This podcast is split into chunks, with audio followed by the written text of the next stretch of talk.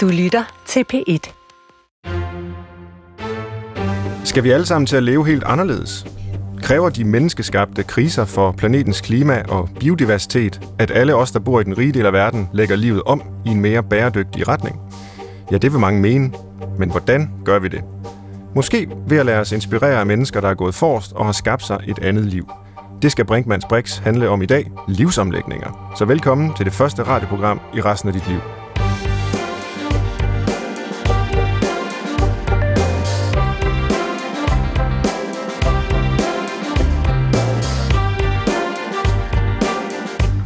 Som professor i psykologi undersøger Svend Brinkmann, hvorfor vi mennesker handler, som vi gør. Her i programmet har han ikke mennesker på briksen, men tendenser i samfundet, sindet og menneskelivet.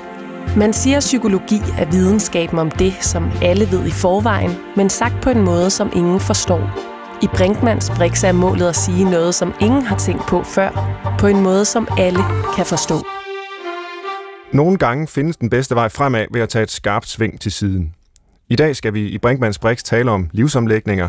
Ikke den slags, hvor man forsøger at købe dansk vand i stedet for sodavand, eller har et ønske om at hente børnene en halv time tidligere fra institutionen, eller hvor man gerne vil dyrke mere motion og melder sig ind i et fitnesscenter. Nej. Vi taler om den langt alvorligere og mere indgribende storbror til de her små vaneændringer. Altså hvor man omlægger mere radikalt, flytter sit liv et helt andet sted hen, enten fysisk eller psykologisk, eller begge dele. Og til at hjælpe mig med at undersøge det emne, har jeg i dag besøg af psykolog og ekstern lektor på Aarhus Universitet, Simon Elsborg Nygaard, der er Danmarks første og måske eneste bæredygtighedspsykolog. Det kan jeg rigtig godt lide at sige. Velkommen til, Simon. tak skal du have, Svend. Og jeg har også besøg af forfatter, videnskabsformidler, livskunstner. Må jeg kalde dig det, Thor? Nørretræners? Ja, hvis du har lyst. Fordi du er nemlig Thor Nørretræners og er med her. Øh, og det er jeg også rigtig glad for. Velkommen også til dig. Og lad os starte hos dig, Thor. Fordi du har selv lavet en større omlægning i livet, øh, nemlig ved at rykke dig selv og familien til Samsø sidste år. Hvorfor gjorde du det? Det gjorde jeg, fordi jeg havde lyst til at få fred, og jeg havde lyst til at få fællesskab. Altså i forhold til storbylivet, øh, vi boede i Klampenborg nord for København, så er der jo en helt anden ro på tingene, øh, naturmæssigt og øh, så videre øh, på Samsø. Og, øh, og vi er jo også interesseret i at indgå i øh, en ø, som har en lang tradition for fællesskab, for at gøre tingene sammen, for at støtte hinanden, for at tage hinanden alvorligt som mennesker. Øh, og det, alt sammen udspringer jo af, at Samsø har været en ø, der omstillede sig selv til vedvarende energi igennem de sidste 20 år.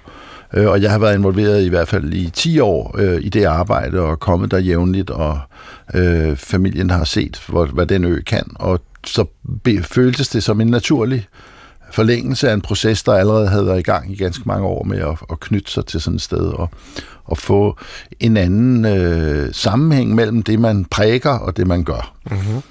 Hvor anderledes er dit liv så nu, hvor du har boet der, øh, boet der et lille års tid? Altså jeg vil, jeg vil sige, da, da du inviterede mig ind i, i, i et program om livsomlægninger, øh, så spurgte jeg mig selv, hvordan er min livsomlægning? Og så kom jeg frem til det egentlig for mig selv lidt overraskende svar, at, at det er jo ikke særlig anderledes. Altså, øh, det er jo ikke særlig forskelligt. Øh, og det siger jo både noget om, at, at Danmark er et land, hvor der er grænser for, hvor store forskellene er mellem øh, at bo i hovedstaden eller bo i, i provinsen, som Samsø vel må sige sig tilhører. Men det er også udtryk for det øh, lidt mere sådan øh, finurlige forhold, at vores verden jo forandrer sig så hurtigt, at det eneste, der er umuligt, er at stå stille. Det eneste, der er umuligt, er ikke at forandre sig. Øh, og øh, det betyder, at, at hvis du ikke gør noget, jamen, så forandrer din verden sig alligevel.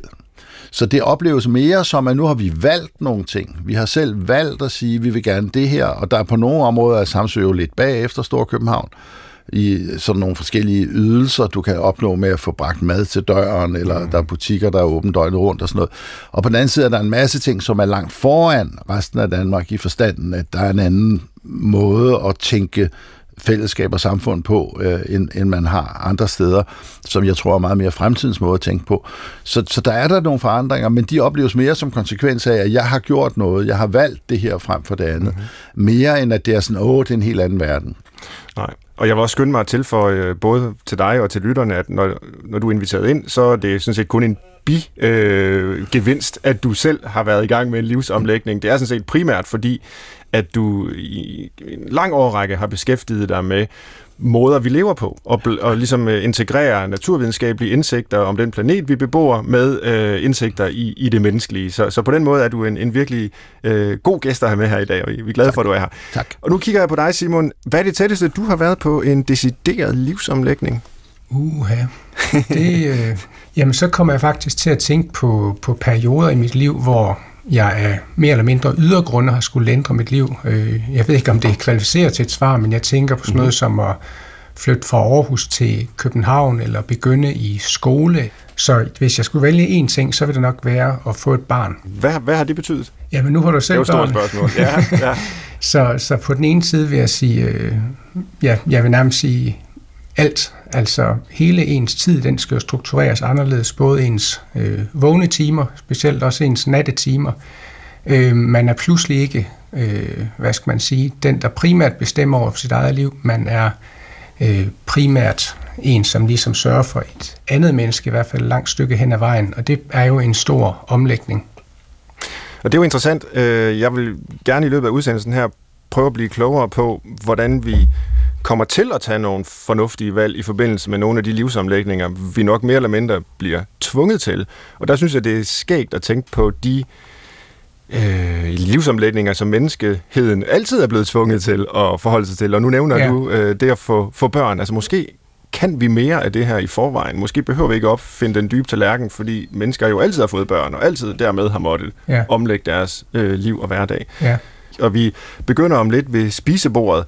Øh, ikke i bogstavelig forstand, men i overført betydning, fordi spisebordet er en form for symbol på det sted, hvor, hvor vi tager mange af vores beslutninger, især hvis vi er en familie. Dernæst det fælles liv i samfundet, det store fællesskab, og endelig slutter vi i urskoven, hvor vi ser på livsomlægningen i et større historisk perspektiv.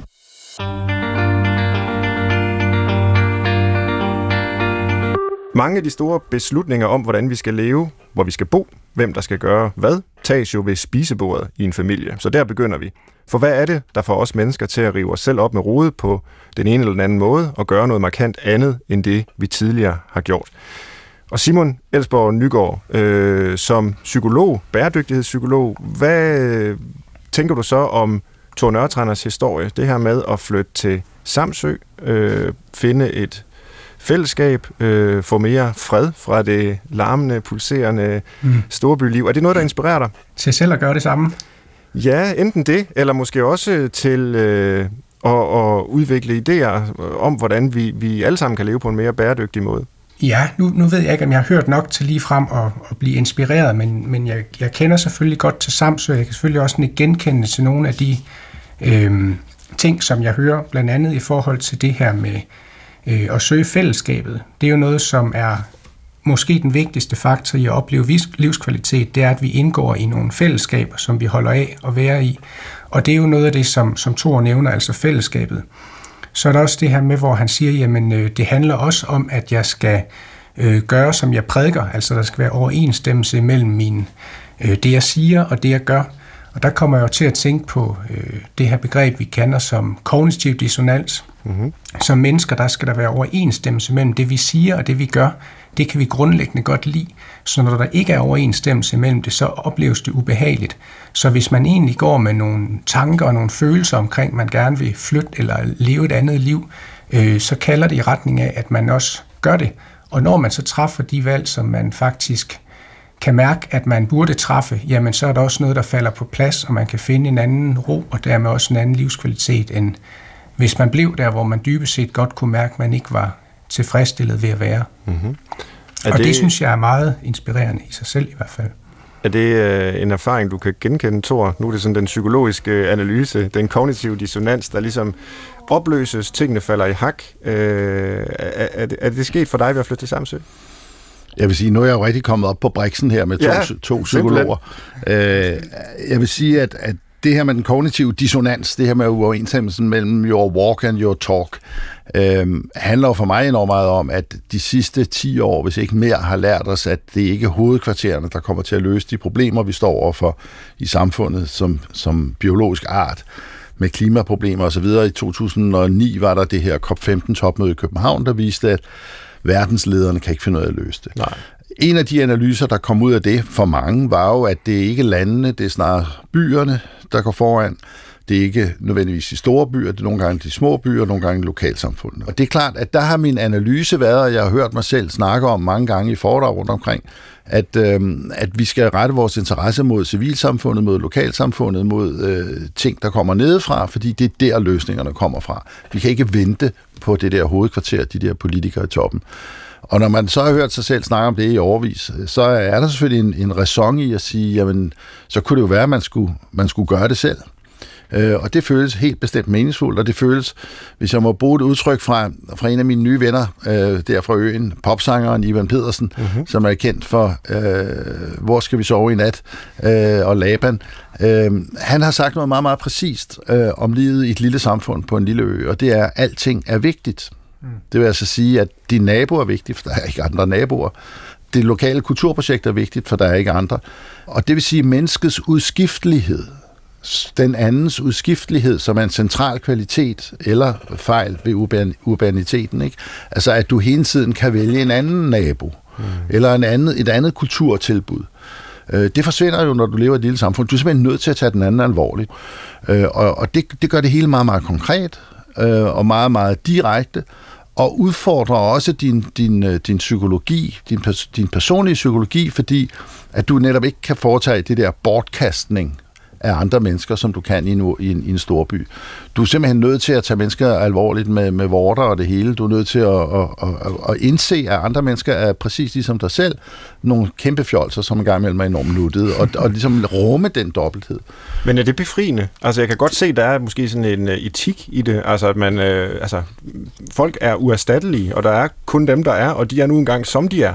Men det kunne vel også omvendt føles øh, angstprovokerende øh, at sige, jamen så er jeg simpelthen øh, fanget her, øh, fixeret i de relationer, jeg nogle gange har. Det er jo den negative side, at de ikke bare kan skiftes ud. Så kommer det klaustrofobiske ja, element. Akkurat. Ikke? Og, og, og Simon snakker før om det der med, at man kan ikke lide livsforandringer, som man ikke selv øh, har, har valgt, så at sige. Ikke? Og det er lidt ligesom, hvis du kører i rutsjebane, øh, hvad jeg personligt ikke er særlig begejstret for, men hvis du kører i rutsjebane og strider imod så er det intenst ubehageligt. Mm. Hvis du tør gå med på den, rutsjebanen, så er, er det ret sjovt, kan jeg høre på andre, der viner og glæder, og jeg synes også, det er lidt sjovt. Ikke? Men altså, hvis du, hvis du tør give, give dig selv hen i det, mm. du gør, øh, så, er der, så er der en stor glæde i det. Og det er klart, at det, som sker, når du siger, jamen altså, nu er den anden, det menneske, der konkret er, og jeg giver mig hen til det, øh, så, så er der en meget stor befrielse og en meget stor glæde i det, fordi der, der er et afklaret valg, du har truffet, og jeg vil sige, det, det minder jo på mange måder om ægteskabet. Altså om valget af kærlighedspartner, mm-hmm. hvor du enten kan shoppe rundt mellem alle mulige rødhårede, brunhårede, sorthårede, lyshårede fra dag til dag øh, på caféen, ikke? eller du kan vælge at sige, nu vælger jeg en anden, som jeg så sætter som den anden, der er for mig, øh, og hun skal så rumme i en vis forstand alle kvinder i sig, hvad hun jo også gør, hvis man kigger efter. Ligesom man selv også rummer alle mænd i sig, hvis man ellers kigger efter. Der er både Saddam Hussein og, øh, og, øh, og en eller anden flink fætter, George Clooney i mig. Ikke? øh, og, og alle mennesker rummer jo i virkeligheden det hele. Ikke? Så, så ved at sætte dig den anden som det, du vælger som din anden, så opnår du en enorm frihed, fordi du, kan trænge ind i den myriade af muligheder, der er inde i et enkelt menneske, i stedet for hele tiden at betragte andet menneske som et, du kunne skifte ud med mm. naboen på den anden side af trappen. Simon var jo inde på den her distinktion fra psykologien mellem øh, indre og ydre motivation, og der er det jo nok sådan for de fleste af os, at det i praksis er blandede motiver, vi tit har. Altså nogle gange mm. er det jo, fordi vi har en indre kraft til at gøre det, det har betydning for os personligt, og andre gange er det, fordi der er en eller anden ydre belønning ved det, eller en eller anden ydre formål. Og når du fortæller din historie, Thor, så lyder det som om, at det kommer rigtig meget indefra. Altså det er virkelig noget, du øh, har lyst til. Øh, det er et, et kæmpe tilvalg af en livsmulighed her. Men ser du også dig selv som del af en jeg sige, større kulturel bevægelse, der handler, hvor det handler om livsomlægning, hvor du vælger at gå forrest, ikke bare for din egen skyld og for din families skyld, men måske også som et samfundsmæssigt øh, eksperiment? Ja, det er klart. Altså, den globale makrotendens er jo mod urbanisering, og nu lever øh, øh, over halvdelen af menneskeheden lever nu i byer, og det, den, og det vil stige de kommende år. Så man kan sige, den overordnede tendens er bestemt ikke at flytte til Samsø. Nej. Øh, men, men ja, jeg ser det som en del af en tendens. Øh, jeg har læst det i, i, i Silicon Valley i Kalifornien, det mest hippe, højteknologiske, rige område. Der var, der var den absolut mest øh, prestigegivende, du overhovedet kunne have, det var, at du holdt høns. Ikke? Fordi det var udtryk for, at du havde nogle, arrangeret dig nogle livsomstændigheder, hvor du kunne, kunne gå ud i det der. Og det er klart, at det at, at, at føle, at man er med til at skabe noget, som man tror måske bærer fremtiden i sig, det at sige, at vi skal hele tiden betragte vores egne problemer, vores egne udfordringer i dagligdagen, som noget, der i princippet kan bære nogle løsninger med sig, der også var interessante andre steder. Øh, det er ikke fordi, vi tror, vi skal lære andre noget, men det er bare fordi, vi hele tiden anskuer os selv. Altså, nu snakker jeg mig og min familie. Mm. I det perspektiv, vi lever, anskuer vi os selv som nogen, der er med til at prøve at være en del af løsningen, i stedet for en del af problemet. Mm. Det er der jo en enorm tilfredsstillelse i. Mm. Simon, nu er det jo ikke, fordi vi to psykologer skal dissekere Thor Nørretranders og hans motiver ved at lægge ham på briksen, men... Øh, Nej. Jeg er godt i gang. jeg kunne alligevel godt tænke mig at, at spørge dig, så kan det være, at vi kan hjælpe hinanden med det. Øh, altså om, hvad skal der til ud fra sådan øh, den psykologi og de erfaringer, øh, du og måske vi har, for at øh, en livsomlægning som den Thor har været i gang med lykkes. Fordi det er jo ikke altid, det lykkes. Altså nu, kan man sige, vanebrud og det med at forsøge at tabe sig, eller leve sundere, eller et eller andet, det, ja. det, det mislykkes jo gang på gang for folk. Men hvad så med den store livsomlægning? Ved ja. vi noget om, hvad der skal til for, at den lykkes? Altså, som jeg hører det, uh, Thor siger, og du er ikke på Brixen, Thor, vi taler bare, uh, der, der ser jeg det som en måde at balancere to grundlæggende behov, som vi blandt andre behov uh, skal balancere som mennesker, altså forholdet mellem fællesskab og frihed. Og, og det, som det handler om, det er jo, at man tilvælger fællesskaber i frihed. Så hvis man frivilligt har valgt at flytte til Samsø for at engagere sig i nogle fællesskaber, så det, der kan virke bindende på nogen, det, der kan virke klaustrofobisk, det, der kan virke som afkald på muligheder for nogen, det opleves det ikke, fordi det er et frivilligt valg. Så det er en måde at balancere og bruge sin frihed til at tilvælge fællesskaber. Det tror jeg er helt centralt for, at livsomlægninger de lykkes, at vi gør det frivilligt, fordi hvis vi har tilvalgt noget på et grundlæggende plan, så kan vi godt klare de forpligtelser, der ligger i det efterfølgende. Hvad end det så handler om et, at flytte til Samsø, eller vælge en bestemt øh, ægtefælde, eller det at få børn. Det, det kan vi jo godt prøve at øh, kaste over til, til Thor igen så, fordi... Øh, og igen, det bliver jo selvfølgelig meget øh, hypotetisk, øh, men, men, men det, at det har været et frivilligt valg, Tror du, det gør en forskel i forhold til, hvad man nu ellers kunne have forestillet sig, der kunne have været baggrunden? Altså, det kunne være økonomisk nød, og så var det billigere at købe et hus i udkants Danmark. Ikke at jeg siger, at Samsø nødvendigvis er det, men, men, men der er jo folk, der flytter fra, fra storbyen til, til andre områder, hvor, hvor de simpelthen har råd til at leve, hvor det mere er af nød end af lyst. Øh, ja, nu er det jo næsten et ledende spørgsmål, det leder frem til her, men, men hvilken forskel tror du, det har gjort? Jamen det, det tror jeg selvfølgelig har gjort en stor forskel, og hvis jeg havde været ansat i Dansk Sprognævn og var blevet flyttet til Bogen, så, så kunne jeg jo gå der og brokke ja, mig resten af livet ja. over det. Øh, og, eller også så kunne jeg vælge at gøre, som nogen jo også gør af dem, der bliver forflyttet mærkelige steder hen, på grund af den her mærkelige politik, vi fører med at flytte den offentlige sektor og radiostationer, og hvad ved jeg ud øh, at, man, at man kan også vælge at overtage den og sige, okay, jamen, så er det så sådan, det er så vilkåret, øh, så må jeg få noget fornuft ud af det. Det, som for mig ser det afgørende skæld i politik, i personligt liv, øh, i alle mulige sammenhæng, det er skældet mellem, om vi vil være objekter for det onde, sådan som meget af den venstrefløjstradition, jeg er opvokset i tilbage fra 70'erne, handlede om, at, at der var nogle andre, der var dumme og ødelagde vores liv, øh, og øh, vi påviste så, at tallet var syv øh, for forurening i stedet for fem, som var det tilladte, øh, og så var det vores kritik af samfundet, at det var syv og ikke fem. Altså man er objekter for nogle andre, der gør onde ting med en. Øh, og det er øh, utilfredsstillende i længden at, at leve i, i den forestilling, øh, og hele tiden at brokse og være sur og være offer. Øh, den anden måde at gå til tingene på er at være subjekt for det gode, altså sige, jeg vil skabe det gode, jeg vil være med til at finde vej til, til et bedre liv for mig selv og for andre. Jeg vil være med til at skabe en verden, jeg tror på er fremtidens verden. Øh, det er der en enorm kvalitet i at gøre, øh, og, og, og føle, at man, at man gør. Og, og det handler selvfølgelig også om at, at lægge noget selvmedlidenhed og noget offervilje, offer, offermentalitet fra sig, og sige, ja, jamen, det kan godt være, men nu er det det her, vi vil. Mm. Nu er det det her, vi vil prøve at skabe. Og det, er helt, og det tror jeg er afgørende, men det behøver man jo ikke at flytte til Samsø for, øh, at vælge at sige, jeg vil altså leve mit liv sådan, at jeg er med til at skabe noget, jeg tror er godt for mig og mine børn og mine, mine omgivelser og mit samfund øh, i stedet for at jeg vil gå og brokke mig over, at øh, et eller andet er gået galt. Mm. Nu siger du også vi øh, om den beslutning, og det her sted i, i udsendelsen, det har vi jo så kaldt, det har jeg kaldt øh, spisebordet, men nu bliver jeg så optaget af de her mere almindelige problemstillinger, så jeg vil lige huske også at vende tilbage til spørgsmålet om den fælles beslutning. Det er jo, lyder som om det har været i dit tilfælde, Thor. Øh, hvor meget øh, har det fyldt, at det ikke bare er dig, der flytter til Samsø, men at du faktisk flytter en familie øh, med, eller at de flytter med dig, eller du flytter med dem, I flytter sammen?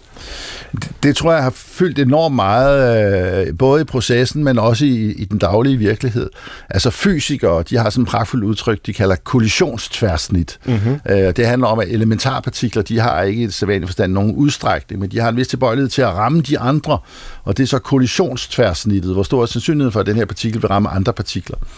Og det, der jo sker, når du er familie, er jo, at du har et meget, meget større kollisionstværsnit socialt, end du ville have, hvis du var alene. Ikke? Og øh, et barn for eksempel giver dig jo anledning til en forældrekreds på en skole. Øh, en, øh, en, en ægtefælle giver dig anledning til nogle netværk af folk af modsat køn. Og, altså, der er jo en hel masse ting, som sker for dig, når du er en familie, der flytter frem for en enkelt person, der flytter. Det er meget, meget hurtigt og øh, muligt at få, få relation til andre mennesker, selv uden brug af en hund, som jeg personligt foretrækker ikke at have. Så vil jeg det et foretrukne kontaktmiddel i, i forstederne. Ikke? Altså, så, så det er noget med, at, at, at, du, øh, at dine relationer vokser jo i kraft af andre relationer. Mm. Og der er vi vel øh, ret godt med i psykologien, Simon, med hensyn til at undersøge den her slags. Altså, hvad betyder det, at man er et individ, der mm. øh, som sådan, altså som enkeltperson, træffer en beslutning om at lægge sit liv om, versus at man er en del af et større fællesskab, der ligesom skal forhandle sig til, hvordan skal vi nu i gang med at at leve. Altså jeg tænker på undersøgelser helt tilbage fra socialpsykologiens barndom, mm. hvor noget er langt mere forpligtende. Øh, sådan set, hvis man fortæller andre om det, involverer andre i beslutningen, ja. end hvis man bare ligesom beslutter for sig selv, nu lægger jeg mit eget lille liv om. Øh, ja. ja, det er godt nok, makker, men altså, hvis du kun har sagt det til dig selv, og det ikke har betydning for nogen andre, så er det nok ikke noget, der holder i længden. Øh, kan, kan, er, er du enig i den analyse? Nu har du set jo rigtig meget på, på en bæredygtig livsform, og, og ja. hvordan vi kan fremme den. Øh, er, er det den vej, man skal gå, ligesom mod større grad af fælles menneskelig forpligtelse, så det ikke bare bliver små individuelle projekter? Jeg synes i hvert fald, det er klart, at når man forpligter sig noget på et fællesskab, forpligter sig noget i et fællesskab, jamen så fanger bordet på en anden måde. Man ja. kan ikke bare træde ud af det, når man har lovet det til alle mulige andre, og ikke kun sig selv. Og det er klart, også i Tors tilfælde, hvis man sammen med sin familie er flyttet til Samsø, så er det lidt sværere at rykke tilbage end ellers. Øhm, så tænker jeg også, hvis man står over for øh, nogle, nogle svære omlægninger, jamen så det faktisk at have nogen at dele noget med i fællesskab, kan også være en styrke, når det er svært. Så for så vidt som de omlægninger, man skal igennem, er svære, for eksempel hvis det handler om på nogen måde at skulle leve mere bæredygtigt eller mere øh, klimavenligt, jamen så kan det at have et, et fællesskab og dele tanker og følelser med være en støtte i sig selv, og modvirke øh, også eventuelle øh, mistrivsel, der vi, vi kommer.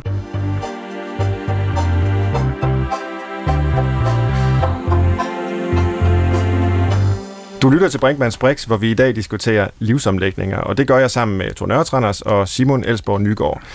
Og der er jo nogle ting her i verden, der i sagens natur kræver mere, end at et enkelt menneske ændrer sit forbrug eller sine handlemønstre. Store problemer kalder på store reaktioner, og eksempelvis klimakrisen kalder ifølge forskerne på, at vi som samfund laver en fælles livsomlægning i enorm og hidtil uset skala, simpelthen ændrer vores kollektive handle- og forbrugsmønstre markant. Og lad os nu bare tage fat på øh, det her store øh, problem med, med, med klima, biodiversitetskrise, bæredygtighedskrise.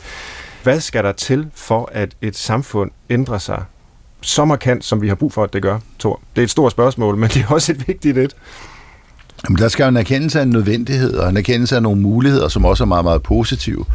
Øh, og vi har jo set det igennem min levetid, har man jo set problemer, som blev anset for fuldstændig uoverstigelige og umulige at løse, som for eksempel befolkningseksplosion på der dog er ved at regne ud, øh, og som atomvåbenproblemet om øh, atomkrig mellem supermagter osv., som heller ikke er på dagsordenen på samme måde, som det var i slutningen af 70'erne, begyndelsen af 80'erne.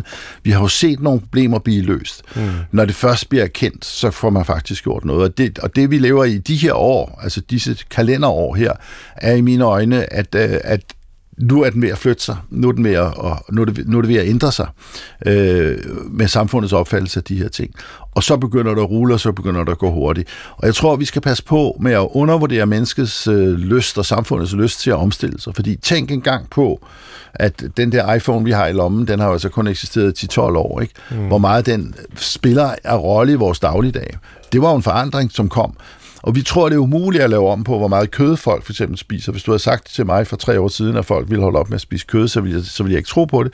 Men det gør folk jo i, øh, i stigende grad nu. Ikke? Øh, og de unge især øh, holder op med at spise kød. Så, så forandringer kommer forbløffende hurtigt, når de først kommer så snakker man først længe om dem, og så lige pludselig sker det. Og det, det vil at ske for mange enkeltmennesker nu, øh, og på det samfundsmæssige plan, Altså Danmark er jo også blevet et land nu med en hel masse vindmøller, for eksempel. Mm-hmm. I 70'erne, hvor, hvor, øh, hvor vi begyndte at agitere for vindmøller, der var der ikke mange, der tog os alvorligt. Vi blev kaldt blev kaldt barfodsgænger og, og, så, og brøndkarsespiser og hvad ved jeg. Ikke? det var ikke noget galt med. ingen, nå nej, men ingen troede ligesom på, at det var seriøst, nej. det der med, at man kunne forsyne Danmark med vedvarende energi. Og nu er det jo ligesom ved at ske. Ja. Øh, og, øh, men, og, men der må alligevel være en forskel på, altså nu var det et eksempel før med, at, at for 10-15 år siden var der ikke nogen af os, der havde en smartphone, og i dag har næsten alle i et land som Danmark en, og det har jo ændret rigtig mange ting. Men det har jo ikke været en planlagt forandring. Det er jo ligesom bare sket, og så har der været nogle produkter og noget marketing, og så opstår der nogle platforme, og så begynder folk at interagere. Det vi skal i gang med nu, hvis vi ellers tager naturvidenskaben for gode varer, og, og alt hvad vi ved om, om klimaforandringerne osv., det er jo en planlagt forandring. Der er ingen store forandringer i menneskehedens historie, der er sket planlagt, Nej. i min optik. Og, og de vigtigste forandringer sker øh, uplanlagt i forstanden, ikke centralt planlagt. Altså for eksempel stabiliseringen af befolkningstallet i, i lande som de vestlige, som Danmark er en del af, ikke? Er jo sket ved en hel masse mere eller mindre berusede mennesker i nogle dobbeltsenge, der på et tidspunkt beslutter sig for, at nu lever børnene længe nok til, at vi behøver ikke få 10, for der stadigvæk er nogen til at køre os på alderdomshjem, når vi bliver gamle. Vi skal jo bare have to-tre, så, der, så overlever de længe nok. Det er jo en omstilling, der sker for nogle hundrede år siden i et land som Danmark, som nu er ved at ske i ulandene, som ikke bliver besluttet centralt. Det er kun Kina, der har prøvet at gøre det med etbarnspolitikken. Ellers så sænkes øh, væksten i befolkningstilvæksten, og den, den, den glatter ud, fordi der bliver truffet beslutninger af nogle, nogle, øh, nogle berusede par i nogle dobbeltsenge. Mm. Og det er det samme, der sker, hvis du ser på madens udvikling for eksempel. Det er jo ikke sådan, at der kommer et statsligt dekret, der hedder, nu skal I holde op med at spise så meget hvidt brød folk holder bare stille og roligt op med det. Øh, så det, det, er nogle, det fremstår aldrig som en central beslutning, men altid som noget, som er en hel masse menneskers individuelle beslutninger, en hel masse situationer, som skubber sig over en bestemt retning. Og det er også det, der er ved at ske nu med klimaet. Nu begynder man at synes, at de der pensionister, der er ved at bruge deres friværdi på hele tiden at opholde sig i Kastrup Lufthavn, og ikke kunne huske, om de er på vej ud eller på vej hjem den her gang for deres evige ferier, øh, det begynder vi at se på med foragt. Altså, det er jo dybt latterligt og pinligt, øh, at man ikke kan finde ud af at bruge sit liv på noget bedre end at rejse rundt med en flyvemaskine. Så det er jo sådan nogle, sådan nogle forandringer, der sker i vores opfattelse af hinanden og vores daglige praksis. Men så lyder det jo næsten som om, øh, ja nu strammer jeg rigtig meget dit, øh, din analyse der, men at, at det alligevel ikke rigtig kan betale sig at gøre noget, fordi det vil øh, ske af sig selv. Altså, vi, vi kan ikke planlægge det, vi kan ikke designe det, øh, vi kan bare sætte os tilbage, og så vil øh, tingene løse sig. Øh, det er jo næsten som Adam Smiths øh, markedets usynlige hånd, der tager sig af øh, alle interaktioner der. Øh, men nu ryster du på hovedet, så det er ikke det, du mener. nej, nej, mener jeg, mener, så, nej, men jeg mener, jeg mener at, at, at du og jeg påvirker hinanden mere, ja. altså som enkeltmennesker, der vekselvirker en dagligdag, øh, en gang imellem i hvert fald. Vi, veksel, vi påvirker hinanden mere, end for eksempel en eller anden statslig vedtagelse gør, mm. eller, eller markedsvedtagelse gør. Altså, øh, den måde, samfundet udvikler sig på, er ved, ved at man påvirker hinanden, så at sige, nede på gulvet. Mm. Øh, og der sker noget, og der betyder det en hel masse, hvad du gør for, hvad jeg gør, og hvad jeg gør for, hvad du gør, øh, og vi går foran.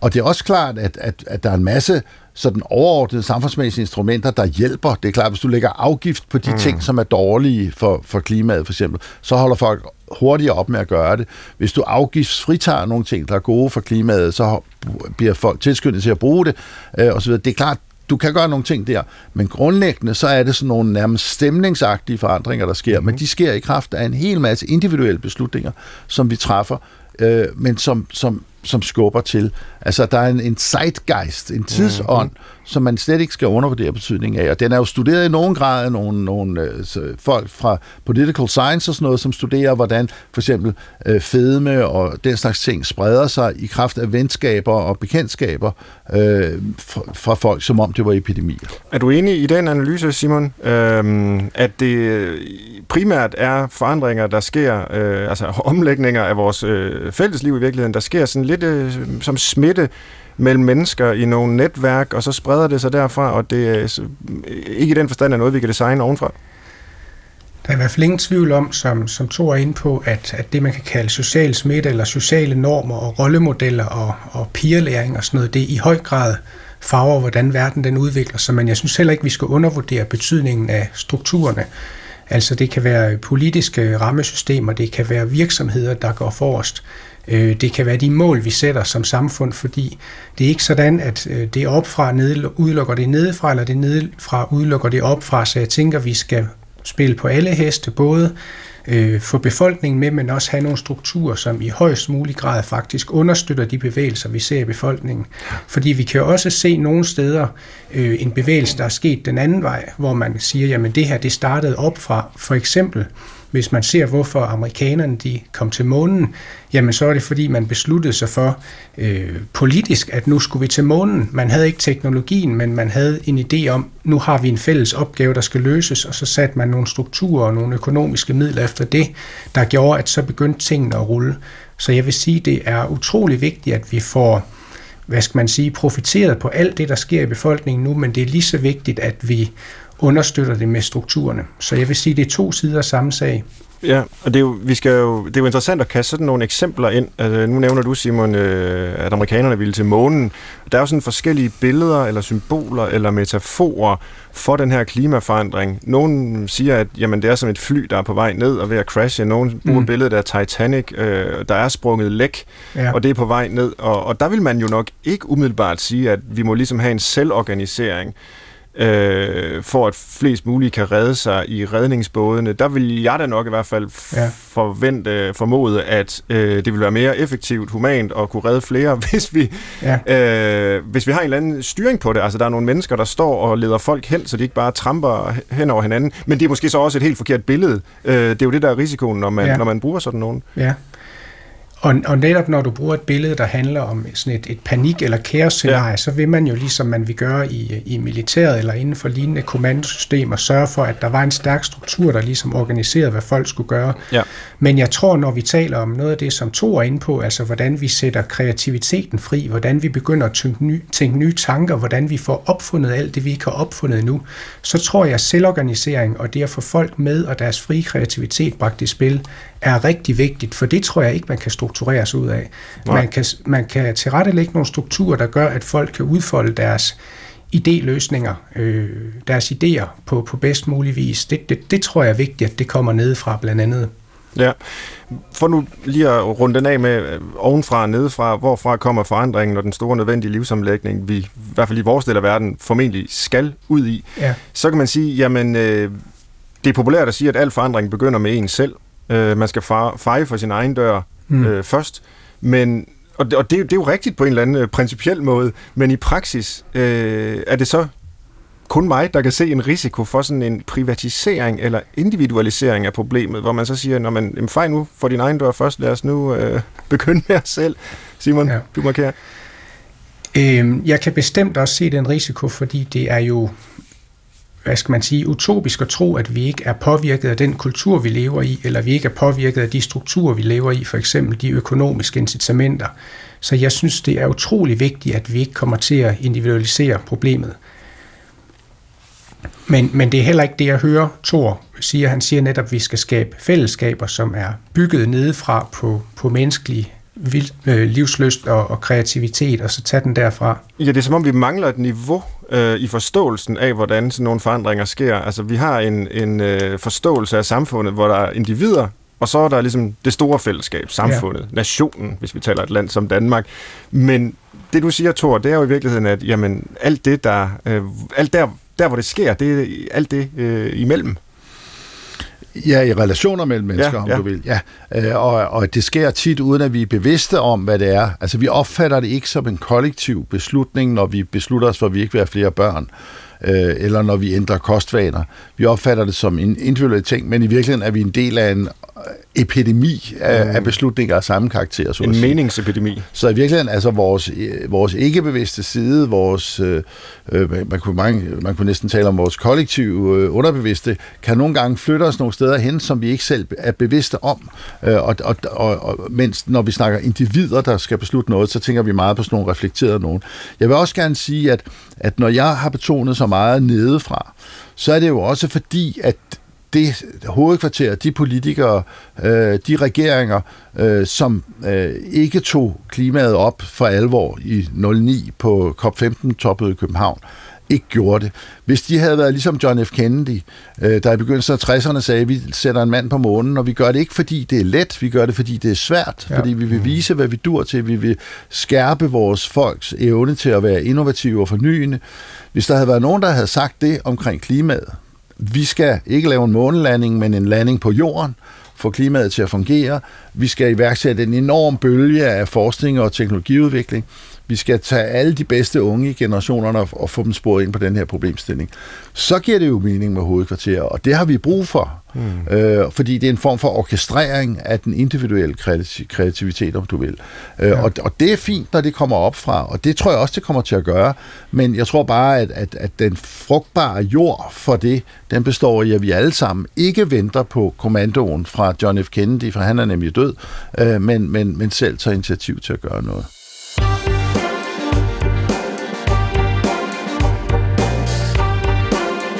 Gennem årene har mange forsøgt at sælge livsomlægningerne som vejen til det gode liv. Der findes jo tusindvis af sælgelsbøger om, hvordan man kan fikse problemer, blive lykkelig gennem forskellige livsomlægninger. En af de tidlige og bedst sælgende sælgelsbøger, det er The Power of Positive Thinking fra begyndelsen af 50'erne, skrevet af Norman Vincent Peale, som angiveligt har inspireret Donald Trump. Tænk positivt om dig selv og dine egne muligheder, så kan du opnå det mest utrolige. For eksempel at blive præsident. Det er øh, beskeden der. Og når jeg bruger det eksempel, så er det her til sidst for at understrege, at der måske ikke er noget værdifuldt ved en livsomlægning i sig selv. Øh, måske kan den risikere at blive en del af sådan en egoistisk selvudviklingskultur, hvor hver enkelt kæmper for sin egen livsomlægning, uden tanke for de andre. Sådan synes jeg i hvert fald, det ser ud til at have været i en del af den nyere verdenshistorie med hele individualiseringen af de moderne samfund. Og det er jo nok på en eller anden måde det, vi har kredset om i, i, i samtalen indtil videre, og det som vi skal finde ud af, hvad vi så stiller op med nu. Og vi, det er jo så øh, Simon Elsborg Nygaard, som er psykolog, og Thor Nørretranders, som er øh, forfatter og foredragsholder, og, og, øh, og jo et Samsing, øh, bor på Samsø og, og har været i gang med en livsomlægning.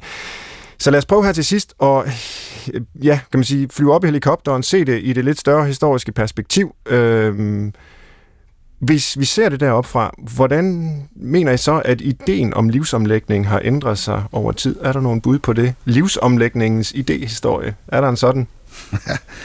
man kan sige, det var i hvert fald en gang sådan, at øh, man blev født ind i et samfund og en social struktur, som lignede den, man døde ud af rigtig meget. Mm.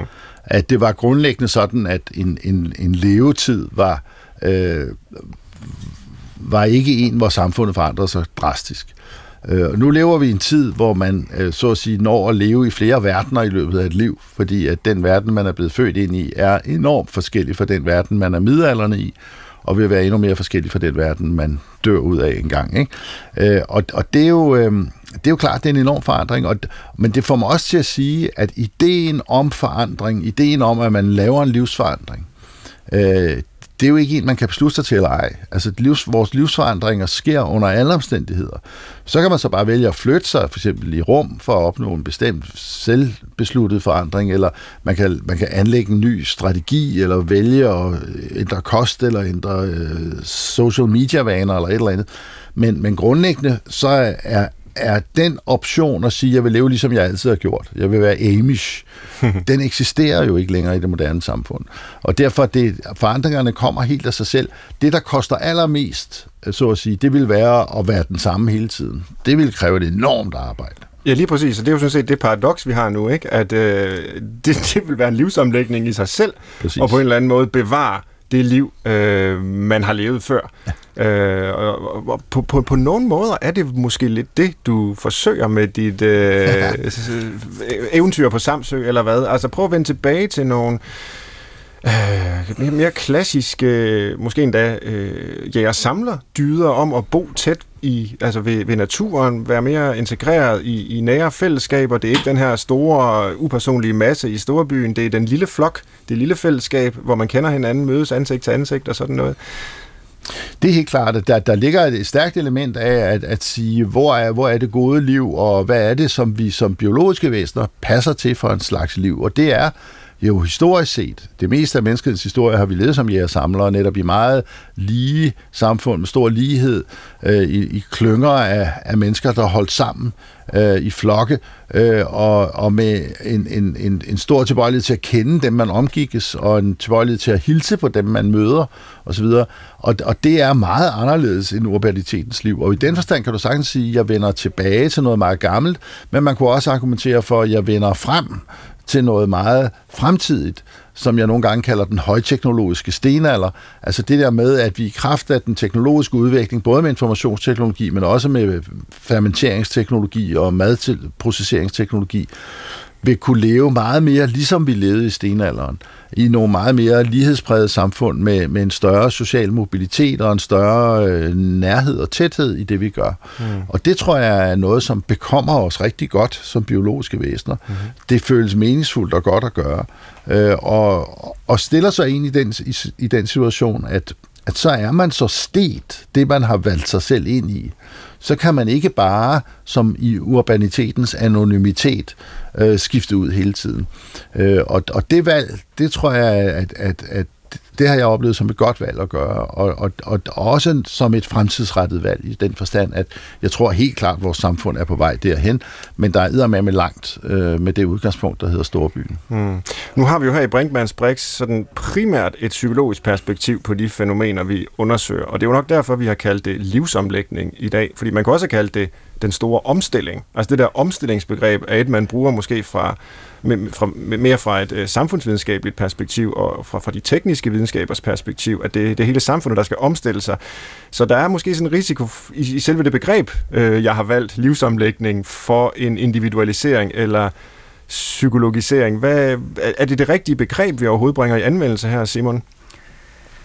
Jeg synes, det er et, et begreb, der tager, som du også selv siger, udgangspunkt i individet, og derfor så er det et vigtigt begreb. Men igen, jeg synes ikke, det udelukker, at man også kan tale om omstilling, som jeg, som du også selv siger, tænker mere som noget, der retter sig mod strukturerne. Mm.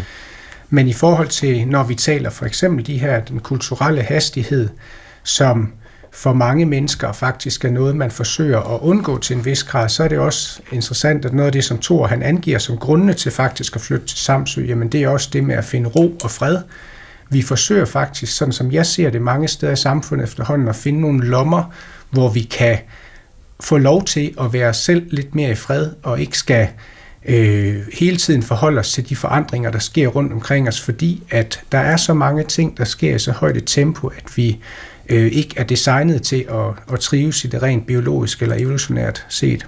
Ja, hvad er det så, vi gør? Øhm, kan du prøve at give eksempler på de øh, oaser, vi så forsøger at skabe i vores højhastighedskultur? Jamen det kunne være som at sige, jamen nu flytter vi til øh, for eksempel til Samsø, fokuserer på de nære fællesskaber, fokuserer på familien, får tid til at høre vandet, men vel at mærke, at vi gør det på en måde, hvor vi ikke isolerer os, men vi forsøger faktisk at gøre noget godt for verden samtidig, så man øh, forener det nære, det lokale med det store perspektiv, men man gør det på en måde, hvor man tager i højere grad, synes jeg, det ser ud som om styring over sit eget liv, og ikke lader sig styre af alle de dagsordner, som øh, er rundt omkring os hele tiden, og som foregår i en utrolig hast, som vi ikke er designet til at, at følge med i. Mm-hmm. Når du beskriver det der, Simon, så kunne man godt få øh, fornemmelsen af, at det let bliver et lille, jeg undskyld ordet, men elitært projekt, det med at foretage en livsomlægning. Og nu er det måske også, fordi vores case i dag jo er to Nørretrænder, som er flyttet til Samsø, at det er jo en meget stor øh, livsomlægning, altså en ja. geografisk øh, flytning simpelthen. Øhm, hvordan undgår vi øh, vil jeg jo så spørge om, at det bliver sådan noget, der kræver utrolig mange ressourcer, herunder jo ikke mindst økonomiske ressourcer, og måske også et arbejdsliv, som overhovedet muliggør, øh, den form for livsomlægning? Altså, hvad skal, hvad ved jeg, en, en, en mm. socioassistent i, øh, i Midtjylland gøre, hvis øh, han eller hun har øh, ambitioner om livsomlægning? Altså, jeg kan godt øh, måske på nogen måde følge din frygt for, at det kan, kan blive elitært, og det er det måske også på, på nuværende tidspunkt. Måske et fænomen, hvor ens bestemt type mennesker flytter ud af storbyen for at komme på landet, men, men hvis man ser på det overordnet, jamen, så er det sådan set billigere at, at, at bo øh, steder, hvor der er små og rolige fællesskaber, end det er at bo i byen. Mm. Så der er ikke noget i den forstand, der, der betyder, at man, man ikke ligesom, hvis man har et ønske om en omlægning, så kan, kan få lov til at følge sit hjerte i den forbindelse. Jeg så, øh, jeg følger mest sådan af æstetiske grunde nogle øh, hjemmesider, sådan noget for tiny house-bevægelsen. Altså det her, ja. hvor folk bor utrolig småt, øh, ofte meget øh, sådan, øh, skønt øh, ude i naturen, øh, har meget lidt plads, og dermed også meget få ting. Øh, så det er sådan en simple ja. og slow living øh, bevægelse, og, ja. og der er sådan en, en meget udbredt æstetik omkring det der at bo øh, tiny, altså bo ja. småt. Øh, og jeg synes, jeg blev lidt ramt af en, der så kommenterede nogle af de her diskussioner, der var, ved at sige, jamen jeg bor også i sådan et lille tiny house, mm. øh, men det er simpelthen fordi, jeg kan råd til at bo andre steder. Ja. Altså hold nu op med jeres middel øh, overklasse øh, snak om, at det er det, det, det gode, rare, bæredygtige liv. Mm. Altså for nogle af os er det simpelthen bare en nødvendighed. Ja. Og, men, men hvis man ser det ind i den større dagsorden, jamen, så handler det ikke om kun at have gode og rare, bæredygtige liv. Det handler sådan set om at sikre øh, livsvilkår, der er tilstrækkelige for menneskelig overlevelse på, på lang sigt. Mm. Så, så vi sådan set på mange måder, synes jeg, burde takke dem, der forsøger at gøre en forskel. Hvis man så bor i et lille hus øh, ufrivilligt, jamen så er det selvfølgelig ærgerligt, fordi så har man ikke sin autonomi, så har man ikke sin frihed med, og så er det selvfølgelig ikke fedt. Så bor man på en måde, der nok måske er mere miljømæssigt bæredygtig, men man, man gør det ikke på en måde, der understøtter det gode liv, man egentlig gerne vil have. Og på den måde er det selvfølgelig problematisk. Vi skal finde ud af, hvordan det kan gå hånd i hånd, så vi kan have gode liv, som også er miljømæssigt bæredygtige. Har du et bud på det, Thor, hvordan vi kan få det til at gå hånd i hånd? Jamen altså, ideen om fællesskab, ideen om at dele ting, ideen om at gøre ting sammen, øh, er jo ikke begrænset til øh, mærkelige steder som Samsø. Det kan man jo også gøre i Jægersborgade på, Københavns Nørrebro, og det har de jo bevist der. Øh, ja. Det kan sagtens lade sig gøre, øh, og det gælder også din, din socioassistent fra Midtjylland øh, hvor, hvor man kan sige, der er jo mange ting, man kan dele med andre. Mm. Øh, hver gang man laver individuelle løsninger, vi vil have vores egen af alting for eksempel, så belaster man sig selv, øh, i stedet for at sige, kan vi ikke dele øh, vores biler, vores haveredskaber osv. på vejen? Kan vi ikke lave fællesskaber den vej rundt?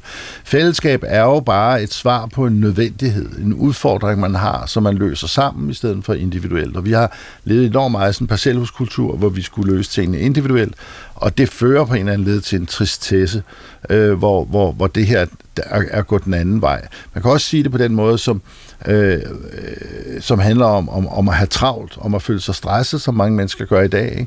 Travlhed er jo udtryk for, at man har relationer til andre, at der er nogen, der vil have, at man skal være bestemte steder på bestemte tidspunkter, at man skal nå at være færdig med noget, før man går i gang med noget andet. Og i virkeligheden er travlhed jo en gave på den måde, at man, at man har netop relationer til andre mennesker, men man har bare ikke selv styr på dem, og derfor bliver man stresset over det. Hvis man nu begynder at sige, okay, alle os her, som føler, vi er meget travlt, fordi vi har de her ting, vi skal opfylde i vores arbejde, øh, eller i vores lokalsamfund, eller i forhold til vores børn. Hvad nu, hvis vi satte os ned og snakkede om, hvad er det, vi har så travlt med? Hvorfor har vi så travlt? Kunne vi organisere det på en anden måde? Kunne vi hjælpe hinanden lidt mere? Øh, så kunne det være, at man flyttede sig i forhold til der, hvor man var. Øh, så man kan sige, at, at, at det, som er det dybeste pointe i, i, i fællesskaber, det er, at det er det nødvendige svar på en udfordring. Altså, øh, og der er ikke, det er ikke et modsætningsforhold mellem, at man har noget, som er et problem for en, og at man indgår i et fællesskab. Tværtimod, det er det, fællesskaber handler om. Det er, at man har problemer, og man løser dem sammen. Mm. Og hvis jeg så ja. må, må tilføje, så synes jeg også, det er et eksempel på en mulighed. Fordi en fællesskab ikke kun er med til at løse udfordringer, men faktisk også gør vores liv bedre på en, en række måder. Øh, mm-hmm. Ja. Men, men er det det, uanset fællesskabets natur? Øh, altså, jeg, jeg bruger selv fællesskabet eller fællesskab som begreb, sådan lidt i flæng, og, og, og lægger altid noget positivt i det. Øh, de politiske partier har jeg noteret mig, og det er både øh, rød side og blå side, altså det er ikke så overraskende med rød side, men blå side er faktisk kommet med, er også begyndt i, i alle mulige materiale og, og i valgkampssammenhæng osv. at tale om fællesskaber. Så det er blevet sådan et, et, et ord, som alle synes er godt, og som alle bruger, men hvis man tænker lidt over det, så kan man da ret hurtigt komme i tanke om situationer, både man mm. selv og andre har været i, som er fællesskaber, men hvor det har været ubehageligt at være. Mm. Øh, så, så, så det er vel den anden side af det. Det er vel ikke ligegyldigt, hvilket fællesskab man så er i. Tror du, markerer? Ja, Raymond Williams, som er en, en, en engelsk, en valisisk intellektuel, skrev en bog i 70'erne, der hed Keywords, hvor mm. han tog alle ordene fra socialvidenskaber og så videre, og, og havde en lille klamamse om hver af dem. Om, om ordet fællesskab, altså community på engelsk, der skrev han, det er det eneste ord i samfundsvidenskaberne, der altid bruges i positiv betydning, men aldrig på den samme måde. så det er, altså, det er sådan et, et fluffy buzzword. Alle kan godt lide fællesskab, men, men mener meget forskellige ting. Ja. Øh, og da Søren øh, Hermansen og jeg skulle skrive en bog om fællesskaber øh, og fællesskaber på Samsø og energirevolutionen der, der lagde vi ud med at sige, at fællesskaber er ligesom børn. Det er det bedste i verden, og det er det værste i verden. Mm. Der er ikke noget, der gør en så glad og lykkelig mm. og livsmeningsfuld som et barn, men der er heller ikke noget, der kan irritere en som et barn. Og tilsvarende fællesskaber mellem voksne mennesker, det er også det mest vidunderlige, når det lykkes, men det er med også de der torsdag aftener der, hvor du skal sidde og diskutere papiret på væggen og alt det der, og farven, og holde nu op. Ikke? Så hvis man ikke tør indrømme den dybt uromantiske ting, der ligger i børn og fællesskaber, nemlig at de både er det bedste og det værste. Mm. Så kan man aldrig komme nogen vejen. Med børnene har vi vores biologi til at garantere, at vi elsker dem jo selvfølgelig ligegyldigt hvad, øh, højere end noget andet. Fællesskaber skal have en nødvendighed for, at vi kan holde dem ud. Og det er så det, som Søren og jeg kalder fællesskaber, altså det der, at de har en fældet, en fælles ressource, de skal administrere. Og, og fællesskaber i sig selv, ja, det er godt for mennesker at være i fællesskaber, men de skal, de skal handle om noget andet end sig selv, ellers mm. så, så bliver det for træls med de der torsdag aftens møder der. Simon, jeg kunne tænke mig at spørge dig mm. øh, om eksempler, om du har sådan nogen fra historien på, at livsomlægninger var lykkedes. Ikke bare for den enkelte, men for ja, netop fællesskaber. Øh, Thor nævnte tidligere øh, altså inspirationen fra jæger samler, mm. kultur, øh, højteknologisk stenalder og den slags ting. Øh, har, har du eksempler på, øh, på fra fortiden på, på succesfulde livsomlægninger, som vi kan lade os inspirere af i dag, hvis vi vil leve mere bæredygtigt? Altså det, jeg kommer til at tænke på, det er ikke fra, fra fortiden, men det er trods alt øh, historisk. Jeg vil sige øh, det, man kan kalde øh, økofællesskaber. Jeg synes faktisk, at det, man under en paraply kan kalde økofællesskaber, de er selvfølgelig meget forskellige, men, men faktisk tit har lykkes med at skabe nogle øh, radikalt anderledes samfund i samfundet, hvor de øh, har en høj grad af trivsel og faktisk samtidig forholder sig til nogle af de øh, overordnede problemstillinger, der er i, i samfundet. Og de her økosamfund, hvis man kan kalde dem det som en, en historisk bevægelse, det, det, øh, det, det er nok det, jeg vil pege på. Hvad kunne det være for nogen helt konkret? Jamen det kunne være øh, for eksempel på, på friland. Hmm hvor man forsøger at bygge øh, genbrugsmaterialer, man forsøger at bygge øh, gældfrit ud fra den filosofi, at øh, vi skal ikke gældsætte os ved vores hus, nej, vi skal bygge vores hus på en måde, der er god for os selv og god for jorden, så vi sådan set har tid til at leve i dem efterfølgende og ikke er bundet af, øh, af, af en stor økonomisk gæld. Hvis man ser på friland, jeg tror, der er 70 procent eller sådan noget, der har deres egne CVR-numre, fordi at øh, man kan få en virksomhed til at køre rundt uden at tjene ret meget, øh, fordi at man simpelthen ikke har nogen store udgifter. Mm-hmm. Så laver man øh, fælles fødevareproduktion, man bruger solenergi, man bruger vindenergi, man bygger af billige materialer, så når man har bygget sig et, et hus sammen med sine, øh, sine venner, så har man en masse tid og ikke en stor økonomisk gæld og friheden til at leve sit liv på den måde, man nu ønsker at udfolde det. Der synes jeg, at øh, vi som samfund kan lære noget af den kreativitet, vi, vi ser i nogle økosamfund.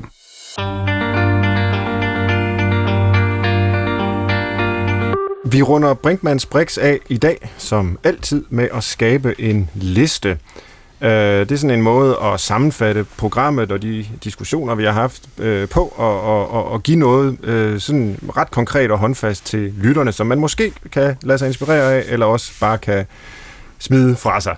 Øh, og i dag så er det jo altså livsomlægninger, der er temaet, så jeg overvejede, om vi kunne prøve at lave en liste med tre gode grunde til ikke at lægge sit liv om, for at vende den lidt på hovedet. Nu har vi, rigtig, nu har vi talt rigtig meget om det, det, den gode livsomlægning, den nødvendige livsomlægning, gevinsterne ved det.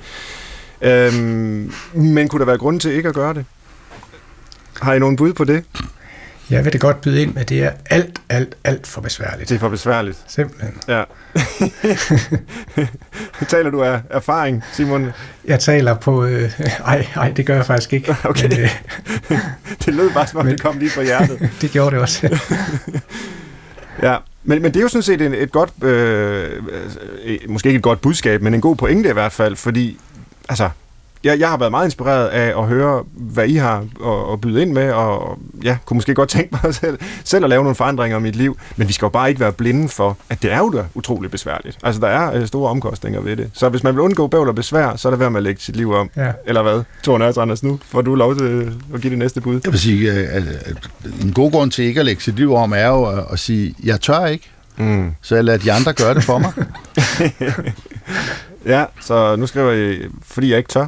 Og jeg vil også godt tilføje, at hvis man lægger sit liv om øh, radikalt, for eksempel i forhold til klima og bæredygtighed, jamen så vil man møde en masse negative reaktioner på det. Øh, blandt ja. andet fordi folk de, de får det lidt for meget op i deres eget ansigt. Måske skulle jeg også selv tage at gøre noget. Så det, at man ser nogen foran sig, som laver store forandringer, gør, at man bliver nødt til at kigge på sig selv, og derfor kan man på nogen måder blive, hvad skal man sige, udsat for, for kritik og social øh, stigmatisering, hvis man faktisk laver radikale forandringer. Ja. To. Jeg vil sige, en af de vigtigste øh, i forlængelse af det her for Simon er, er en af de vigtigste pointer, når man gør noget, som er lidt anderledes end de andre, det er at være meget, meget klar på sig selv med, at man ikke vil missionere. Mm. Ja. Og sådan, fordi jeg vil sige, en, en rigtig god grund til ikke at ville lægge sit liv om er, det har de andre jo allerede gjort, eller jeg vil ikke være mm. ligesom ham der, eller, så det er enormt vigtigt, hvis man prøver at, at lægge sit liv om, at man så udstråler, at det er jo ikke fordi alle mennesker skulle flytte til Samsø. Forhåbentlig. Nej, det er, det er en rigtig god pointe, mm. så vil der ikke være plads. Uh, det vil næppe heller være bæredygtigt. Jeg kunne tænke mig at kaste, det er måske et fjerde eller et femte punkt ind uh, i den her liste. Altså, der er jo trods alt ting, som ikke skal lægges om. Og en gang imellem frygter jeg lidt, at vi med det her store fokus på livsomlægninger, hen imod mere bæredygtighed, det er vi selvfølgelig alle sammen for, øh, risikerer at glemme øh, kontinuiteten. At vi faktisk har opbygget en hel masse også velfungerende ting i vores samfund, som vi skal bevare snarere end at lægge om. Altså, disruption-tankegangen er jo en anden, øh, der, der kommer væltende ned over os og fortæller os, at vi skal til at leve på alle mulige andre måder øh, lige om lidt, men, men, men den er måske knap så tillokkende. Øh, det er i hvert fald en helt anden øh, retorik eller diskurs, end den vi har talt om i dag om, om livsomlægninger. Mm. Men det kan vi måske vende tilbage til i et andet program, for vi når ikke mere i dag. Tak både til Thor Nørrestranders og til Simon Elsborg Nygaard for at være med. Tak til producer Dan Grønbæk, som øh, styrede øh, tasterne øh, forbilledeligt. Vi har en mail i programmet. Man kan skrive til os på brinkmansbrix.dr.dk med ris, ros og forslag. Man kan også altid lytte vores programmer som podcast. Og øh, så er der ikke andet at gøre end at sige farvel. Tak for i dag. Tak fordi I lyttede med.